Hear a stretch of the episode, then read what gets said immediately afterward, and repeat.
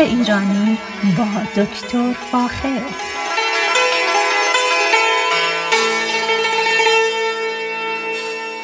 سلام، من دکتر فاخره البودویرج هستم، تهیه کننده و مجری برنامه باغ ایرانی. صدای من را از رادیو بامداد در شهر ساکرامنتو میشنوید. خیلی خوشحالم اولا اینکه در دو برنامه قبلی که در مورد شیرینبرگ یا استیویا صحبت کردم مورد استقبال شما قرار گرفت و بعضی عزیزان لطف کردند، تلفن کردند و اطلاعات بیشتری از من گرفتند. به هر حال ممنون از کسانی که تماس گرفتن و خیلی خوشحالم که این برنامه استیویا بتونه کمک کنه، به خصوص به کسانی که ناراحتی‌های قندی دارن. امروز میخوام براتون در مورد چای ترش صحبت کنم. چند علت داره. یکی این که یکی از بهترین چای‌های هست برای به خاطر داشتن ویتامین C، برای سرماخوردگی بسیار مفیده و همچنین ایام کریسمس هست و به خصوص در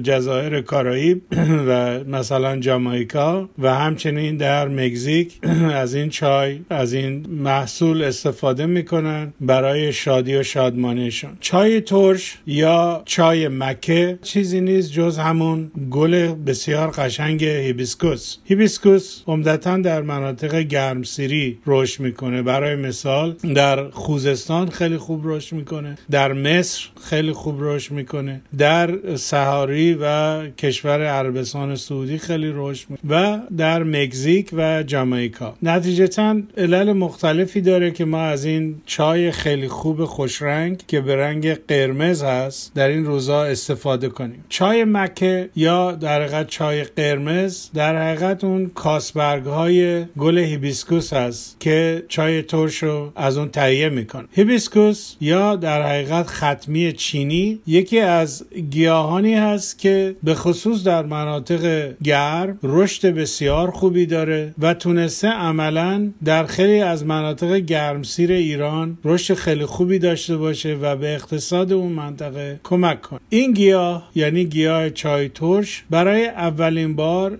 در مناطق سیستان و بلوچستان کشت شد و در یک منطقه به اسم دلگان یا گلمورتی، در منطقه گلمورتی در استان سیستان و بلوچستان برای اولین بار کشت شد. اما امروز در خوزستان هم بسیار توسعه پیدا کرده و عملاً اهواز قطب کشت این محصول در کشور شده. این چای در تمام دنیا به صورت نوشیدنی گرم یا سرد مصرف داره. برای مثال در امریکای لاتین و به خصوص در جامائیکا مصرف اون بسیار متداوله و به نام سورل یا گل جامائیکا از اون یاد میکنه. در شمال افریقا به خصوص در مصر و سودان بسیار مصرف میشه و یکی از چاهای معموله که مردم مصرف میکنن و بسیار هم مشهور است. خود من از این چای مصرف میکنم و الان که دارم باتون صحبت میکنم از این چای مصرف میکنم و معمولا با شکر قاطی میکنن که اون مزه نسبتا ترشش رو از بین ببره. این چای ضد سرماخوردگیه چون مقدار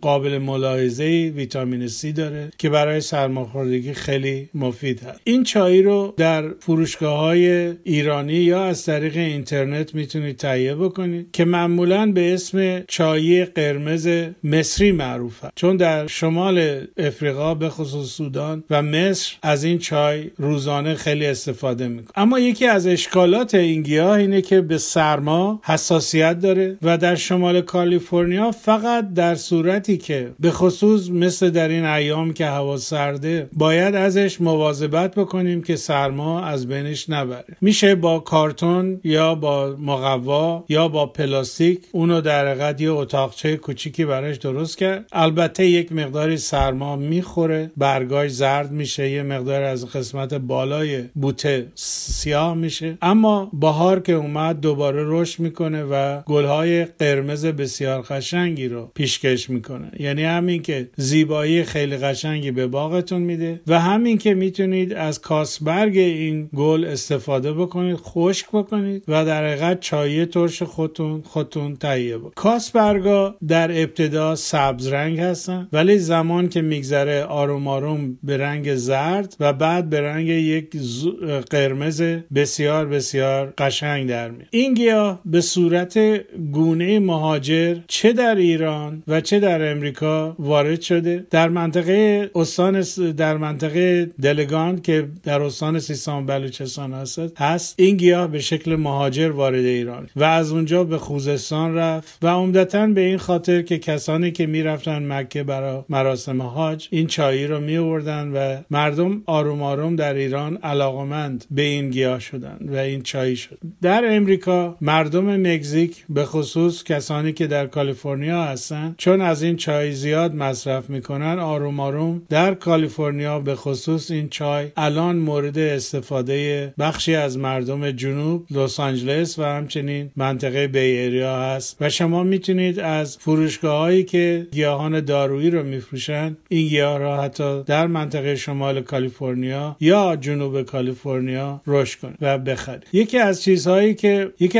که باید در نظر بگیریم که به خاطر حساسیت این گیاه به سرما شما میتونید به خصوص در منطقه لس آنجلس، سان دیگو و همینطور به طرف آریزونا که میرید این گیاه رو در اون مناطق به راحتی بکارید و چای ترش خودتون تهیه بکنید. در جامائیکا به خصوص این چای خیلی متداوله که هم به صورت چایی و هم به صورت نوشابه سرد فروخته میشه. معمولا این چای رو به خصوص در ایام کریسمس با یه مقداری مشروبات الکلی و در عید نو چینی‌ها همچنین از این چای استفاده میکنن که یا توش آبجو میریزن یا توش یه مقداری ودکا میریزن و در ایام کریسمس به خصوص از اون استفاده میکنن. اما در خود امریکا ما بیشتر از چای ترش مصرف میکنیم به عنوان چای مصرف. البته گلهای خشک شده این گیاه را هم با شکلات قاطی میکنن و به عنوان یک شیرینی شما اینا میتونید از بازارم خرید بکنید و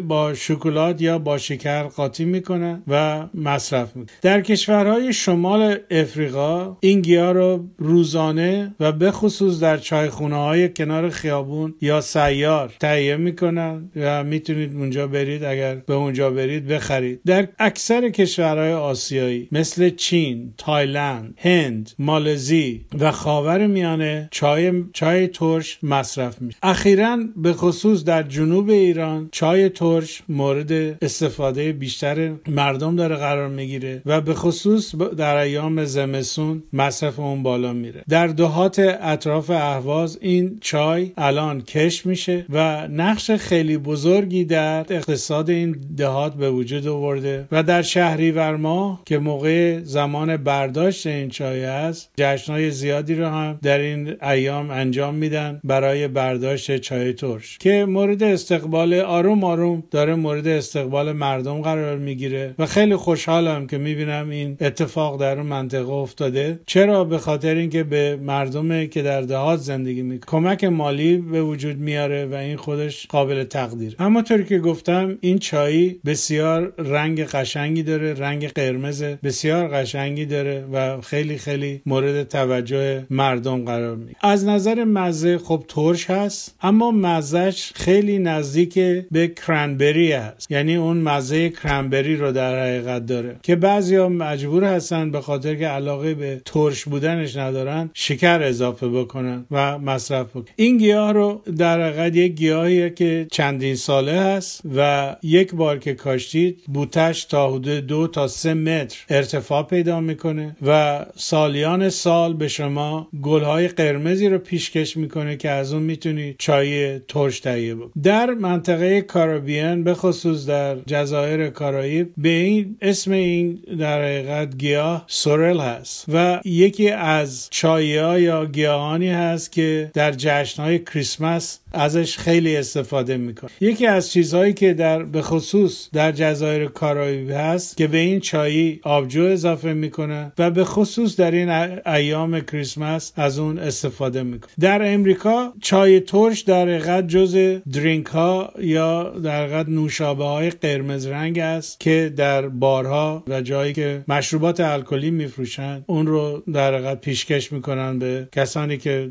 درخواستش میکنن و به خصوص خصوص در اجتماعات افراد در بارها همیشه این رنگ قرمز بسیار زیبا مورد علاقه مصرف کنندگان قرار میگیره. اخیراً حتی در یکی از برنامه‌هایی که شب‌ها، یکی از برنامه‌های کمدی که در شب‌ها از تلویزیون امریکا پخش میشه، متوجه شدم که حتی اجرا کننده برنامه این چای قرمز رو مصرف میکنه. نتیجه میگیریم که آروم آروم مصرف این چای داره زیاد میشه. یکی از چیزهایی که باید در نظر بگیرید اگر در شمال کالیفرنیا هستید که این چای رو، این بوته هیبیسکوس تی رو در واقع شما میتونید در گلخونه هم بکارید، در گلدون هم میتونید بکارید و در فصل سرما اونو وارد در واقع به داخل خونه ببرید که با در واقع حرارتی که در خونه هست همچنان رشد بکنه و در زمانی که هوا کاملا گرم شد و دیگه خطر سرما وجود نداشت، گلدون رو میتونید بیارید به بیرون در پسیو یا حیاط پشتتون بذارید و در اونجا اجازه بهش بدید که رشد کنه، به گل بره و در مثلا سپتامبر اون گلها رو بچینید، خشک کنید و از اون به عنوان چای قرمز مصرف کنید. یکی از چیزهایی که باید خیلی دقت بکنید، این در واقع چای بوته چای ترش مرض خاصی نداره. تنها اشکالی که داره خطر سرمازدگیش، چون حشرات بهش حمله نمیکنن و همچنین قارچ‌ها روی برگای اون رشد نمیکنن و زیر برگا شته نمیزنه، احتیاج به هیچ گونه سمپاچی نداره. نتیجتاً پیشنهاد میکنم که به هیچ وجه، به خصوص زمانی که گلها در اومدن، چون میخواد که از کاس برگ‌های قرمز رنگ این گلها استفاده کنید، هیچ گونه ماده ضد عفونی کننده روش نزنید و بذارید فقط به حالت طبیعی با در حقیقت یه مقدار کود حیوانی یا کود شیمیایی و آب رشد بکنه. علتی که میگم هیچ گونه ماده شیمیایی نزنید، چون متاسفانه احتمال داره که مقداری از اون مواد روی برگ‌ها و روی کاس برگ‌ها بمونه و شما وقتی این چای رو مصرف میکنید متاسفانه دچار اشکالات جهاز هاضمه بشید. پس روی این مسئله بسیار بسیار دقت بکنید. خوشبختانه چون این گیاه صدمه در حقیقت هیچ گونه صدمه آفت نداره و خیلی خودش رو در حقیقت سالم نگه می‌داره، اگر این درخت رو به خصوص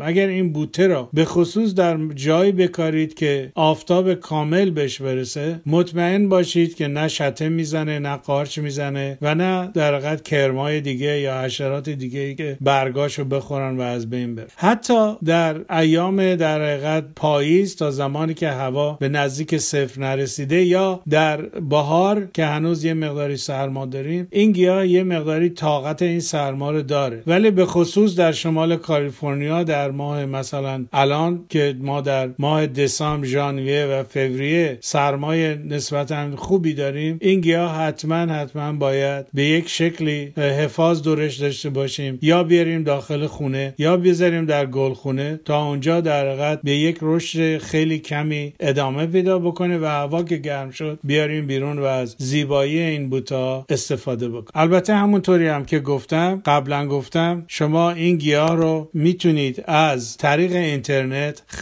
در حقیقت اون چای رو تهیه بکنید، ازش استفاده بکنید و اگر علاقمند هستید که این چای خوبیه و شما علاقه بهش دارید، میتونید در حقیقت گیاهش رو از گلفروشی‌ها، از بوته فروشی‌های محلتون بخواید که اینا رو به شکل اسپیشال اوردر براتون میارن و چون رشد خیلی خوبی داره، در اولین سال میتونه تعداد حداقل کمی گل قرمز رنگش رو به شما پیشکش بکنه. در این مورد اگر اطلاعات بیشتری میخواهید، حتما از طریق رادیو بامداد با من تماس بگیرید، اطلاعات بیشتری در اختیارتون میذارم و اگر یک در حقیقت نمونه میخواید از این چای، حتما براتون میفرستم. برنامه من اینجا تمام میشه. با ایمان به خود و امید به آینده بهتر برای همه ما، تا برنامه بعدی شما را به خدای ایران می‌سپارم. روز روزگار بر شما خوش.